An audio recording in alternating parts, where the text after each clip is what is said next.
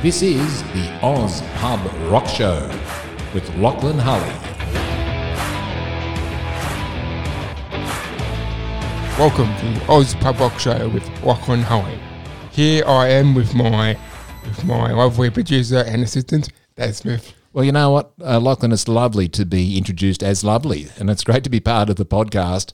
Uh, exciting podcast series ahead, looking at some of the really cool venues and some of the cool bands that played through the 70s, through the early 90s. I'm excited to be part of it.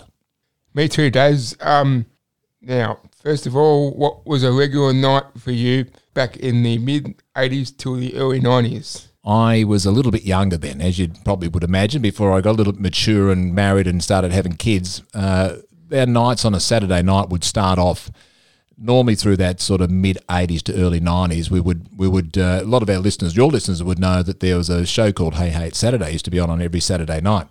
And uh, we would always sit there with beers and pizza and watch Hey Hey It's Saturday. And it wasn't until after Red Faces and Pluck a Duck would finish that we would hit cabs and hit to whatever the closest venue would be for a night out. Uh, now, a lot of it was determined by who was playing where and what was closest and where the good-looking chicks were and where the beer was at their best pricing. Uh, but there was uh, there was certainly some great experiences uh, in the pub scene in Melbourne back in those days. Yep. Uh, so, who were the, some of the bands that you saw at that time? Oh boy, you know, and you're really stretching my memory a little bit here, Locke, because it's uh, we're going back a long time.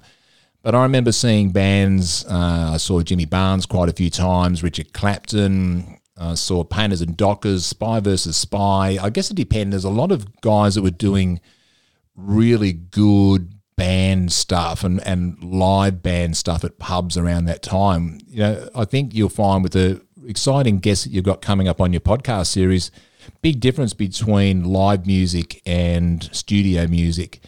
And it was a different scene going out at that time because it was a safe environment. You'd always get bands that would come on around nine o'clock, not midnight, like there probably is the time frame now. But you would you would get genuine good sets as well. So they wouldn't just come on for like half an hour; they would be on for a two-hour set. Yep. Now, mind you, by the time we, we'd got there early and the band had come on, we were probably three quarter just about gone. I don't remember much of that times, but it was just um, really cool to see some of the really popular bands, even at the start of their career, hitting hitting uh, stages that you were literally a meter or two away from these guys. So you really got the full experience of uh, these live bands. It was great. So you're pretty much fully tanked by the time the band came Pretty on. much, pretty much.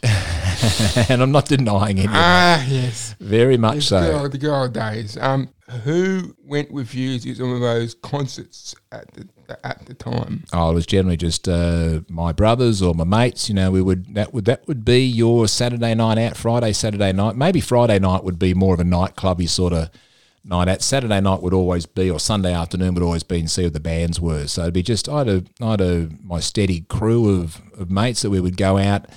And you know what? A lot of times because the scene was so good, it didn't really matter who was playing because these these guys would give you 100% of their time on the stage for 2 hours at least and you just get really good music and sometimes you'd be right up against the uh, speaker and you'd be deaf by the end of the I remember seeing the models on the on the Gold Coast one Saturday night and were positioned right in front of the speaker so the speaker was literally one foot away from my left ear. I couldn't hear. I had a ringing in my left ear for I reckon a week because I was so close to that sound coming out. Yeah. But it was a great sound. I saw Icehouse once and they were just absolutely brilliant. Iv- Iva Davies was fantastic.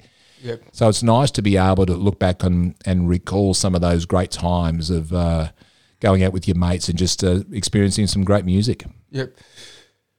Where were the concerts held at when you saw those gigs back in the mid 80s till early 90s? Oh, but again, it depended on where we were living at the time. But the, one of my favourite places to go was the G Bung Polo Club. Now they're, I think, in Hawthorn now, but they used to be in Fitzroy. I had a mate of mine that lived in a terrace apartment very close. We would go to the footy through the day and may have partaken in a few beers through the football, as you could.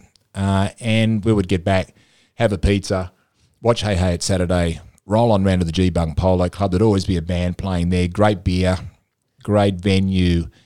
But a lot of times it would depend on where the band was playing. So if you had someone that that um, Chisel was playing on the other side of town, you would find a way of getting in a cab and, and spending your 30, 40, 50 bucks to get there because it'd be worth the night out just to go and see these bands. So uh, it just depended on who was playing where and where we were living at the time to make it nice and easy to get home. A lot of times that was always the hard part, getting home. Too long, too far to stumble, and very hard to get a cab at one one o'clock in the morning. Yep. What were the favourite mixer drinks or drinking alcohol combinations during the mid 80s till early 90s? Anything alcoholic, Lachlan? Anything at all alcoholic? We were, we were beer drinkers. By the time we got to uh, a stage of the night where the beer was getting a little much, maybe just went down a little bit, uh, took a few gears down and went to the bourbons, smooth things out at the end of the night. Yep. just as you're collapsing in a heap in the middle of the dance floor somewhere with those sticky dance floors. We don't get those anymore, but sticky dance floors, smoke filled rooms. It was a cool environment to be part of. What were the pluses and minuses of going to a pub to see a gig during the mid 80s till the early 90s? I think with a lot of these bands, looking back, and we're talking, gee, we're talking 25, 30 years ago too. It's a long time. Uh, it's it the, the advantages were you're you're hearing a lot of their music that they hadn't released or a lot of their early stuff. So you you sort of get a pre-studio. A lot of these bands would use pubs to be able to to test out the audience for um, certain new music they're going to release, or it might have been an album that was coming out. They wanted to release some new music, so you you sort of felt like you were kind of special to be able to hear some music from your favorite band that nobody else had heard at that stage. So use use the audience at at a at a pub to test the audience to see what sort of response they got with with a new track, which was really kind of cool. So you kind of felt like you're a you know a teaser to a new album, which was good to be part of. Yep. And it was raw. You know, they'd give you everything, and it'd always be an extended mix. So rather than a standard three and a half or four minute track that you get out of the studio, it might have gone for seven minutes Yep. and it was just full on sweat, energy, Yep. great fun. You know, the thing that I remember the most was not only great music, but we just had a lot of fun. Yep. Listening to some really cool Aussie pub bands. Yep. Uh, so that was uh, Daz Smith today for the Oz Pub Rock Show podcast. Pleasure to pleasure to speak to you, guys, and I look forward to working with you soon with our, with the Oz Pub Rock Show. Thank you.